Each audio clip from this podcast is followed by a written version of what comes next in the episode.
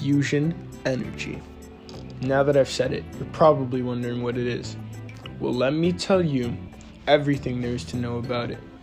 The World Nuclear Association says fusion powers the sun and stars as hydrogen atoms fuse together to form helium. As matter is converted into energy, hydrogen, heated to very high temperatures, changes from a gas to a plasma in which the negatively charged electrons are separated from the positively charged ions. Normally, fusion is not possible because the strong repulsive electrostatic forces between the ions prevent them from getting close enough together to collide and for fusion to occur. However, if the conditions are such that the nuclei can overcome the electrostatic forces to the extent that they can come within a very close range of each other, then the attractive nuclear force between the nuclei will outweigh the repulsive force, allowing the nuclei to fuse together, causing a release of energy. This fusion releases four times as much energy as nuclear fission. Nuclear fusion can produce 500 megawatts of energy from just 50 megawatts of power input. And just to be clear, 1 megawatt is enough to power an entire home. Or to put it in more detailed terms, 1 megawatt hour is equivalent to 300 gallons of gasoline. The World Nuclear Association also talks about how fusion power would tremendously lower the environmental impact of electricity demands. It wouldn't contribute to acid rain or the greenhouse effect either. At this point, you'd want to consider the possibility of the worst case scenario where the fusion reaction goes wrong and something blows up on a Chernobyl type level, like with a fusion or fission reactor. Well, with fusion energy, that's virtually impossible, as if a problem does occur while running the fusion reactor, all that happens is the machine instantly shuts down, ready for the next run. ConnectusFund.org talks about the pros and cons of fusion energy for example, they explain that fusion energy is cost competitive, while the cost for building a power plant is stupid high. That's about it. Waste control, processing the energy, and facility maintenance are all cheaper than oil, gas, and coal plants. Another gigantic benefit of fusion energy is that if eventually we could learn how to control fusion on the same level as the sun, we basically would have unlimited energy. But at this point in time, that's still out of our reach. Now, at this point, you're probably thinking, damn, fusion energy sounds perfect. Well, unfortunately, you'd be wrong. While fusion energy has all these great benefits and advantages, it also holds many problems. For example, Forbes.com talks about the aforementioned cost efficiency of building a fusion reactor.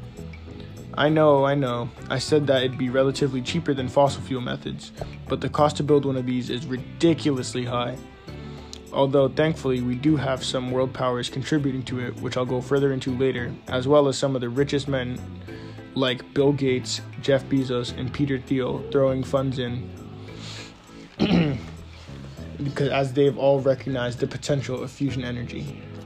Another one of the few downsides to this seemingly perfect source of energy is, like I said earlier, we basically have to create a mini sun on Earth. But even with this as an issue, as we as a species come closer to creating it every day.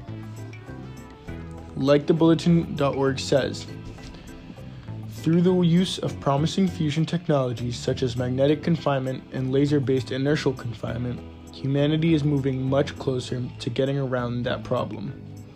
The bulletin.org also talks about how the nuclear fusion produces radioactive waste, albeit not as much as anything else that produces radioactive waste, specifically on the machine that facilitates the creation of the fusion energy. We would also need biological shielding to absorb all the radioactive energy, and the potential for people to start producing weapons grade plutonium would rise significantly, which would add to the threat of nuclear war. Although all of this can be prevented by a high level of security monitoring the proper waste disposal procedures. Another issue with the fusion power is that it has what scientists call parasitic power consumption, which essentially means that the fusion reactor consumes a large amount of the power it produces, but this can be prevented with a power with a reactor that's large enough to produce more than what can be taken away. Now, to finally talk about the world's biggest project on fusion energy, Bloomberg.com talks about the International Thermonuclear Experimental Reactor, ITER for short, a fusion reactor in construction in southern France. This project has 35 countries, including world powers like China, Russia, India, the US, and Japan, along with more, all coming together to work on this, as they all recognize the importance of fusion energy. The project started in 2006 and is expected to have its first test run as soon as 2025, as well as they claim to have it be commercial available for commercial use as soon as 2040. The ITER, when successfully completed, will provide a template for countries to make fusion reactors of their own and even on smaller scales. Once the ITER is completed, this will hopefully not only be the beginning of many more fusion reactors, but will improve the relations between all the countries working towards the ITER coming closer to achieving world peace. To wrap it all up, fusion energy will revolutionize humanity and provide enough energy to also make space exploration more plausible